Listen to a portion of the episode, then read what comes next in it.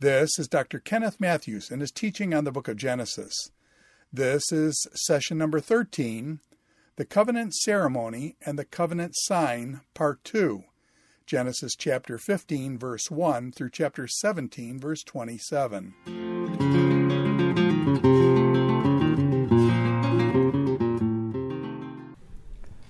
Today is lesson 12, part 2, continuation of our discussion of what we find in chapters 15, 16, and 17. Last time we spoke of the covenant ceremony in chapter 15, and now we want to conclude this important section in chapter 16 with the birth of Ishmael, and then in chapter 17, the covenant sign. When it comes to Hagar and Ishmael in chapter 16, we find that it has been 10 years since Abraham and Sarah entered into um, Canaan. Chapter 16, verse 1 describes Sarah, Abraham's wife, had borne him no children. So, this is bringing forward what we had learned in chapter 11 that she was barren and she continued to be so. In uh, uh, verse uh, that uh, follows, it says, Abram agreed to what Sarai said. So after Sarah, uh, rather Abram had been living in Canaan ten years. So you can see now that uh, Sarah is 75 years of age, and um, Abram is 85 years of age. So uh, they, they choose in a, a desperate move to um, offer a, um, a, uh, a, different plan whereby a, a child would be born. And so you will remember that in chapter 15, where there was the proposal of adoption of, a, of um, Eliezer, a servant in the household of Abraham, that God responded by saying in chapter 15, verse 4, a son will come from your own body who will be your heir. Well, that uh, it, what we find with Hagar and Ishmael is a a proposal for having a child by Sarah herself meets that expectation because Abraham will be the father, Hagar, the Egyptian maidservant, will be uh, the mother, and then will uh, be considered the offspring of Abraham, Sarai. So, uh, when it comes to the custom of adoption by a surrogate mother. Uh, this is uh, something that uh, must have been acceptable and something that was uh, an option by uh, Sarah and Abraham because Abraham agreed to what Sarah said. So he, he, he slept with her, we are told he, in verse 4, he slept with Hagar and uh, she conceived. Now, if you look at the previous verse, notice what it says using the language of Genesis 3 on the part of Eve, who took the fruit and then gave it to her husband. This is what is recounted in Genesis 3. So, this is what is said in verse 3 of chapter 16. So, after Abram had been living in Canaan 10 years, Sarah, his wife, took her Egyptian maidservant Hagar and gave her to her husband to be his wife. This may be an intentional reflex of what occurred in the garden. And so the human condition continues in a uh, troublesome doubting of God's Word, part of the spiritual journey, part of growing in your relationship with God is when we do stumble, that God does not abandon, but rather He rescues. And we will find that in this case, that there is another step taken by God to rescue the plan. There's a threat to the promise here because Hagar is a foreigner, an Egyptian. So, echoes of uh, Eve's sin then will set us on alert that the procreation promise is going to be realized and God is going to see uh, to it. So, what occurred as a consequence was a rivalry between the two women, Sarah and also Abram, uh, Hagar. When she knew she was pregnant, she began to despise her mistress. So you can see that the very strong tradition of a woman's identity in antiquity was having children. And if you did not have children, then you were looked down upon by um, society. And so there was always prestige associated with women who had multiple children. And then, of course, a. Uh, diminishing of the value of a woman if she did not have children. This, of course, was a, a custom and not a biblical demand, not a biblical precedent.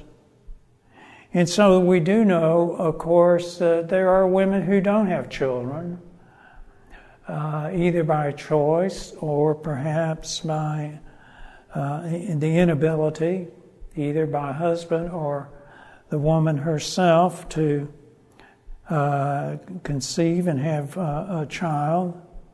But that is not to be understood as something to be uh, despised, nor is it to be understood that this is God's punishment. That is um, something that it was a, a custom in antiquity, during these early uh, years of Israel's experience, and is not to be applied universally to uh, Christian women today. So, the fact that she despises Sarah, see, is reminiscent of the promises whoever blesses you will be blessed, but here we have a, a curse that is taking place. I'm using that word to describe what is taking place with Hagar's attitude toward Sarah. That word curse is not in the text, but it is reminiscent of what we find in the promise. Then um, we find that Sarah responds with uh, um, really a charge against Abraham. It's a rather shifting of blame where she says, You are responsible for the wrong I am suffering. I put my servant in your arms, and now that she knows she is pregnant, she despises me. May the Lord judge between you and me. And so there is a sense, I think, now of uh, suffering from the decision that she has made. And uh, she uh, recognizes, or at least charges Abraham with being a co participant. May the Lord judge, and she rightly gives it to the Lord to determine who is at fault. And I think we can say confidently that both are to be understood as at fault. Verse 6 Your servant is in your hands. And so Abram said, Do with her whatever you think best. This must have been of um, great uh, sadness on the part of Abraham because, after all, Hagar is carrying um, his child. So, uh, says that Sarah mistreated Hagar, so she fled from her. Now we have uh, again an evidence of God's great mercy, as in verse 7 we learn that the angel of the Lord, this messenger of the Lord, found Hagar near a spring in the desert. And uh, he said, Hagar, where have you come from and where are you going? And she says, I'm running away from my mistress, Sarai. Verse 9 Then the angel of the Lord told her, Go back to your mistress and submit to her. And the angel added, I will so increase your numbers that they will be too numerous to count. We have certainly heard this before promises made to Abraham, numerous offspring like the dust of the earth and the stars of the sky. And now we have the promise extended by the Lord based on the relationship that this child will have with Abraham. God so blesses and enriches the life of Abraham. And even this one, Ishmael, who was not uh, in uh, conformity to God's perfect will, is nonetheless blessed with great progeny, and he will become the father of 12 nations. In this uh, genealogy of Ishmael, will come in later chapters. Now, the angel Lord does describe uh, this character of Ishmael, and this is found in verse 11. The angel Lord said to Hagar, You are now with child, you have a son, and you shall name him Ishmael. Now, this is striking because the name Ishmael means God, that's the EL. Ishmael, God hears. Ishma, God hears. So that's the explanation. For the Lord has heard of your misery. And so God is merciful, attentive to the needs of the Egyptian slave woman, and that He will protect and provide for her and her child. And that, as it says, that um, the Lord here is going to provide great progeny for um, Ishmael. And in verse 12, it says, This is his character. He will be a wild donkey of a man.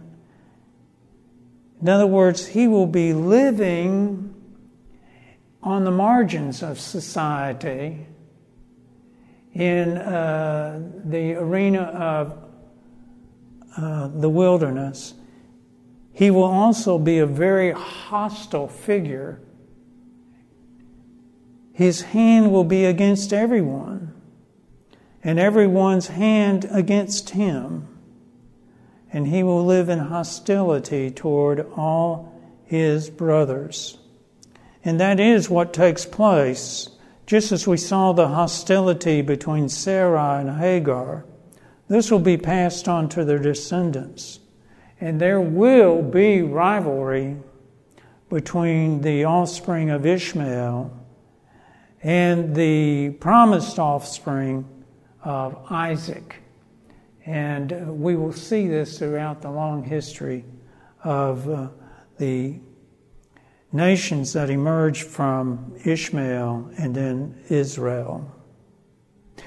Now, um, there is a, another play on the experience of um, Hagar because uh, we have here language that has to do with seeing.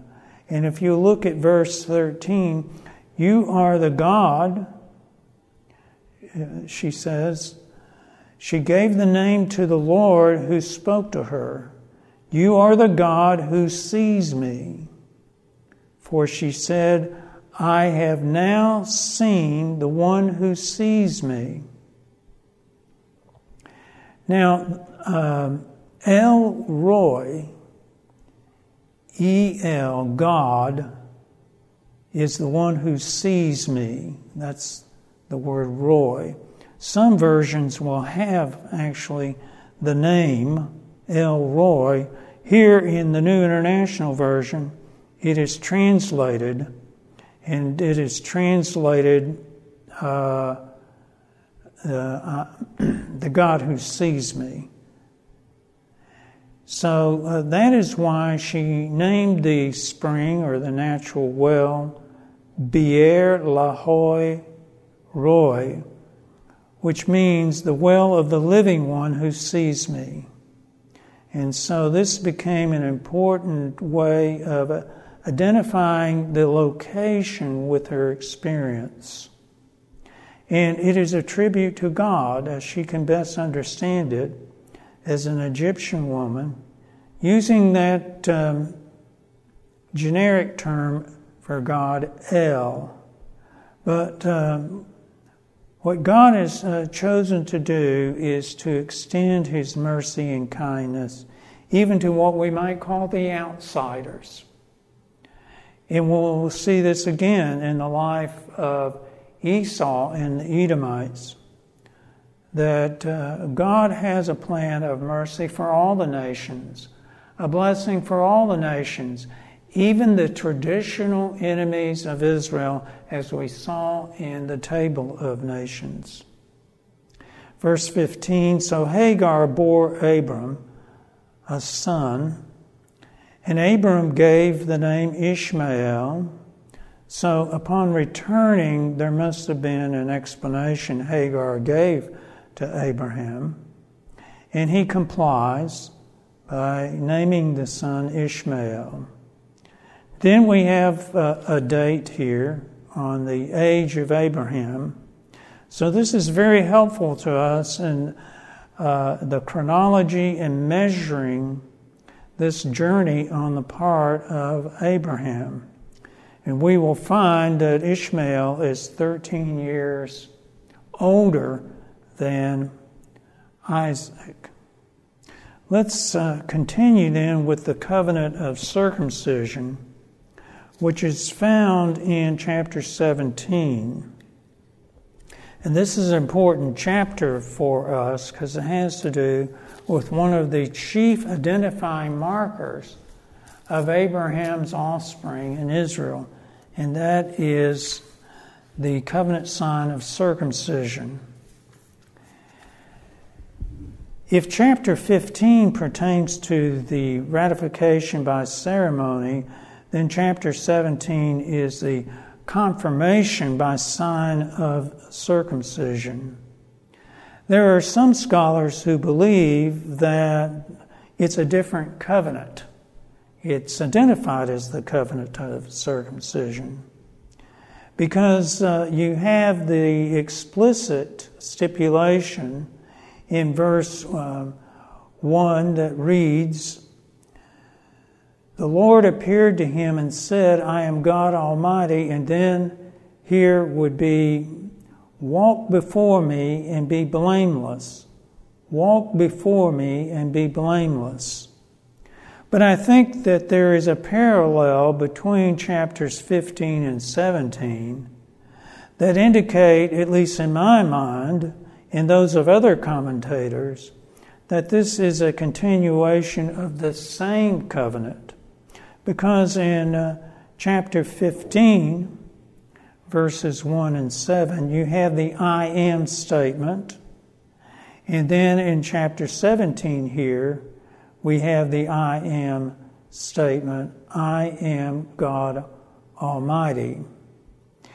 So here we have the Hebrew El Shaddai, God Almighty.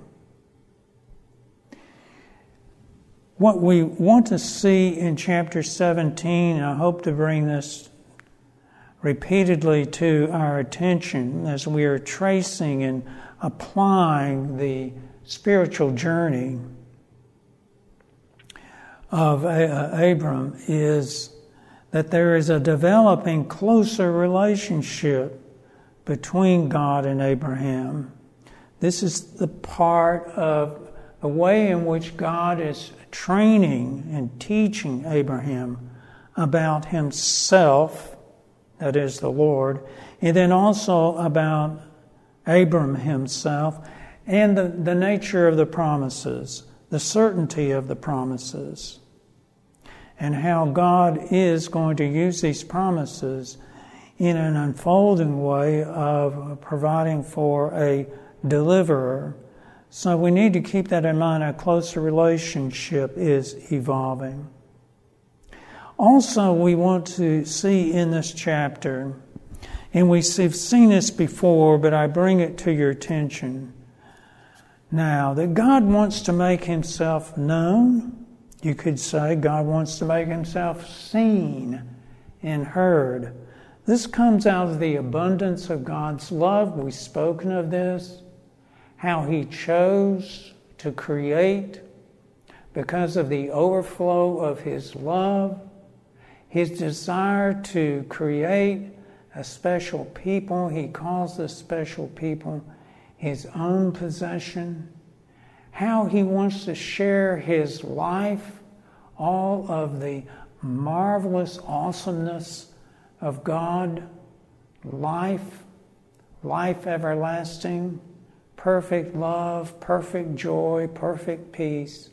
All these wonderful aspects of God's life, he wants to share that with a people who want to receive it and who do receive it by faith and trust in God's revelatory word. But God makes himself known in a number of ways of revelation. We've seen uh, direct speech, then we've seen um, visions take place. And so when it comes to chapter 17, we see another appearance on the part of the Lord making himself known and making himself heard. And we may recognize as Christians that so devoted and committed in uh, is the Lord God to creating for himself and rescuing a special people for himself that he has chosen to come himself in the person of our Lord Jesus Christ.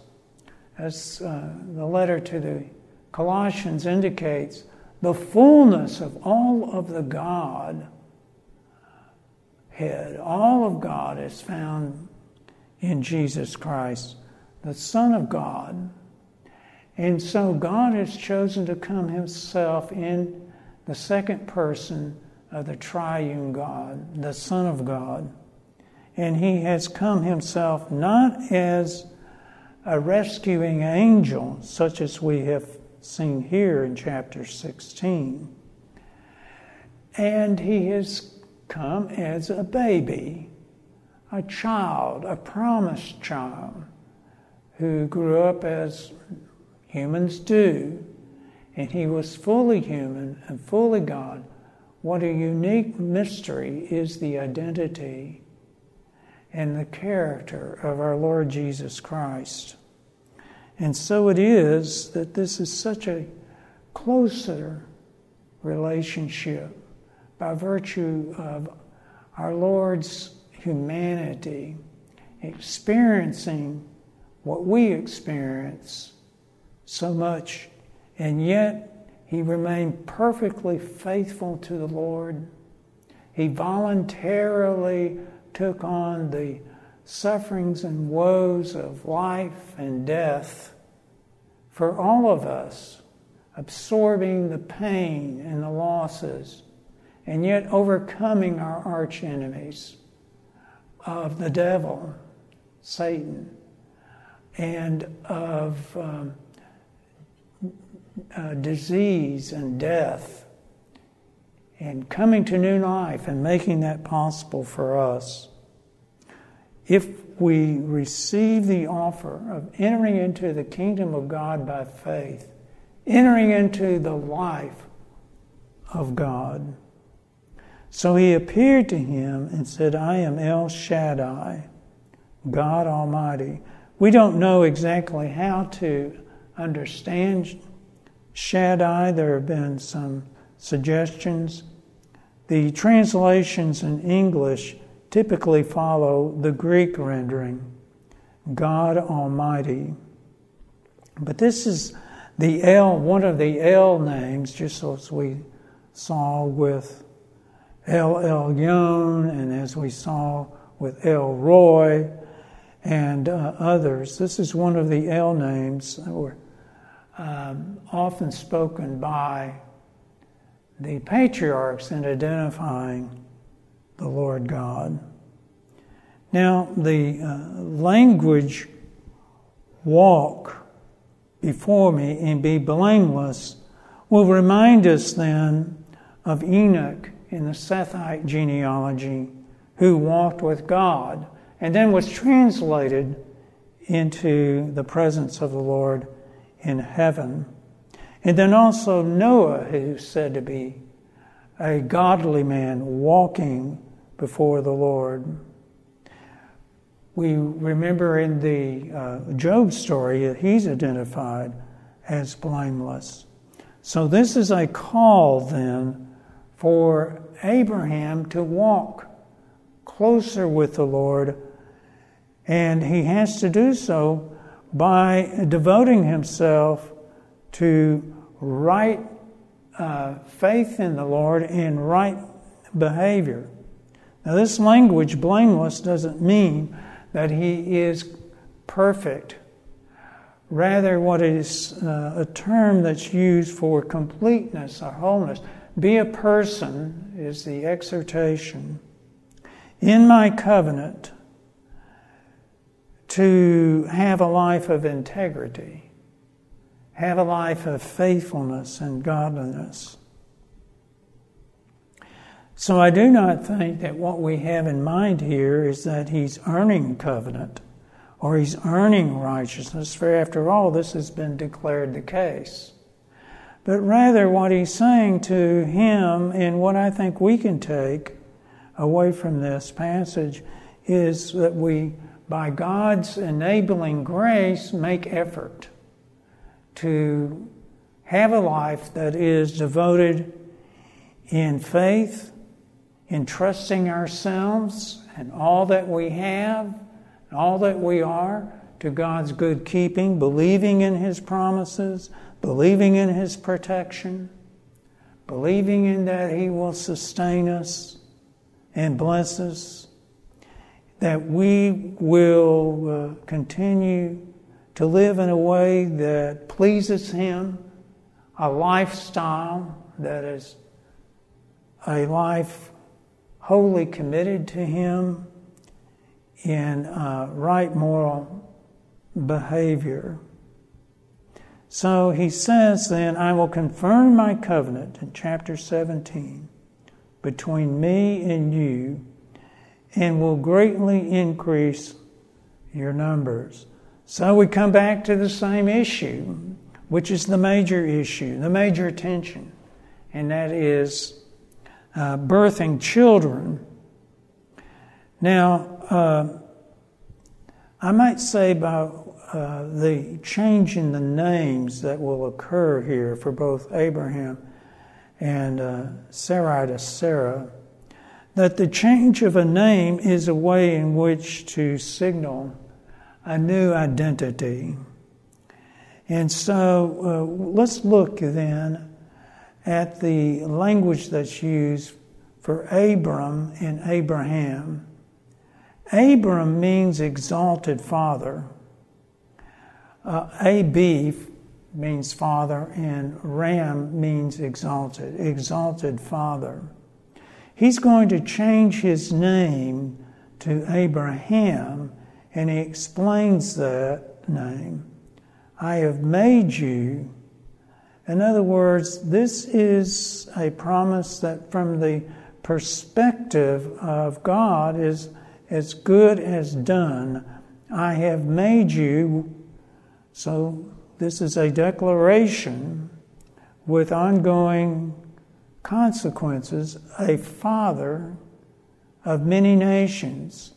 Raham, of meaning father, Raham meaning many, father of many. And so we have then in his name, Abraham, embedded uh, the idea of many nations, which would, of course, remind us of how Abraham and his offspring are the response of God to the Tower of Babel, where many nations were formed, but not because of their faithfulness. They wanted to make a name for themselves out of pride and reputation. But rather, Abraham humbly submits to God's promises, who tells Abraham in chapter 12, I will make your name great. So Abraham does not seize for himself a name illicitly, but rather God blesses him with giving him a name, reputation. And continuing, he says in explanation, I will make you very fruitful. Now, doesn't that remind you of what we've read before? In Genesis chapter 1, verse 28, in Genesis chapter 9, verse 1. And then what we have discovered the language of fruitfulness and then he goes on to say, I will make nations of you. Now, this is an additional aspect in verse 6. And kings will come from you. And that is certainly the case. As you read the story of Genesis, Ishmael's tribal kings, Esau's Edomite kings, and then from Isaac and Jacob and the 12 sons out of Judah will come the great kings of the Davidic dynasty. So kings will come from you. This all having to do with God's intervention, God's work. The I wills are so prominent here. And notice that the covenant will be for everlasting, forever, between me and you and your descendants, for all the generations to come. Now, the only way that this is possible is going to be through an offspring who is that uh, anticipated deliverer who can secure for Abraham and his descendants this uh, permanent relationship to be your God and the God of your descendants after you, and that it might be everlasting.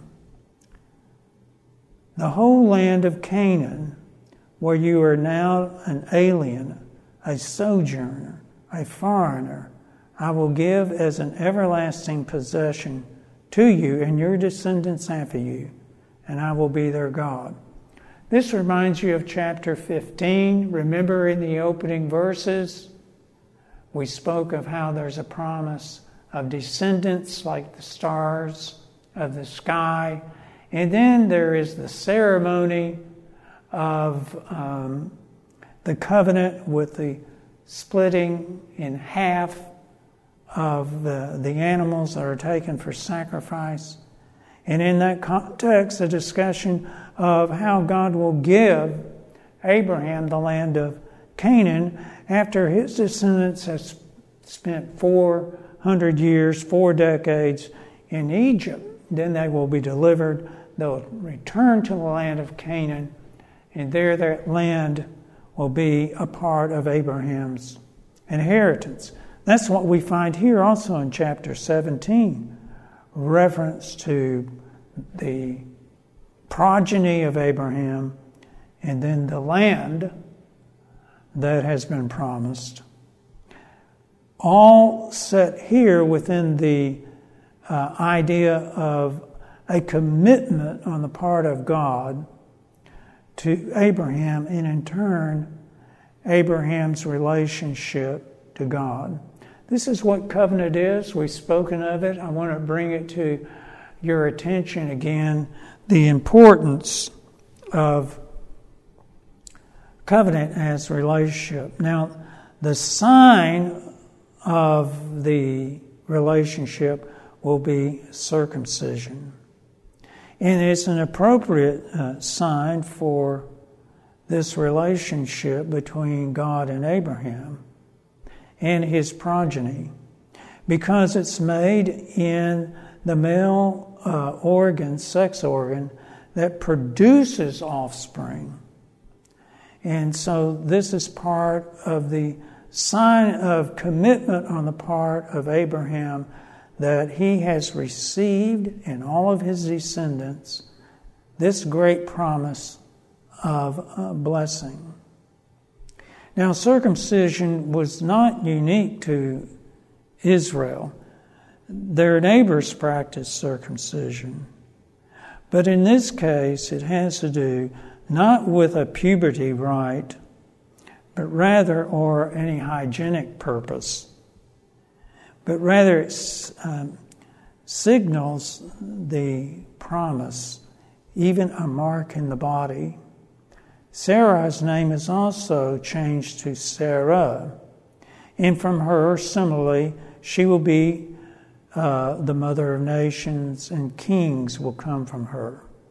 Sarah means princess, and uh, again, Sarah also means princess. Well, what was Abraham's response? Not a heroic response. He laughs because um, at his age, 99 years, and if she becomes pregnant, he says, Can a man 100 years old uh, be the father of a child? And then he exclaims, If only Ishmael might live under your blessing. And God promises him, as we find in verse 20, I will take care of Ishmael. This son whom you uh, love, I'll take care of him. And he too will increase because of you, Abraham, because of my covenant with you. And he will become uh, the father of 12 rulers, just as we will see Isaac becomes the father of 12 rulers. So, God specifies in verse 21 that uh, the name of the child will be Isaac, whom Sarah will bear to you by this time next year. So the identity of the son in verse 19 is said to be Isaac. And Isaac is going to, his name, play on the response of Abraham, and as we'll see in chapter 18 next time, the response of Sarah, who also laughs at overhearing that this will be the case, she will give birth. Isaac means he laughs or he will laugh. So, on the one hand, the name Isaac reflects the uh, doubt and hesitancy of uh, his parents, Abraham and Sarah. But on the other hand, it uh, speaks to the great joy that the child will bring to this aging family. So we're told that Abraham took his son Ishmael and circumcised him, and everybody else in his household. And uh, it says in verse 24 that he was circumcised. The chapter concludes by saying that everybody who lived in the household, in other words, under the umbrella of the covenant, experienced circumcision. So Ishmael also is blessed. He's an outsider. And this brings us to the appropriate setting for understanding Sodom and Gomorrah. And next time we will move on to lesson 13, chapters 18 and 19 regarding Sodom and Gomorrah.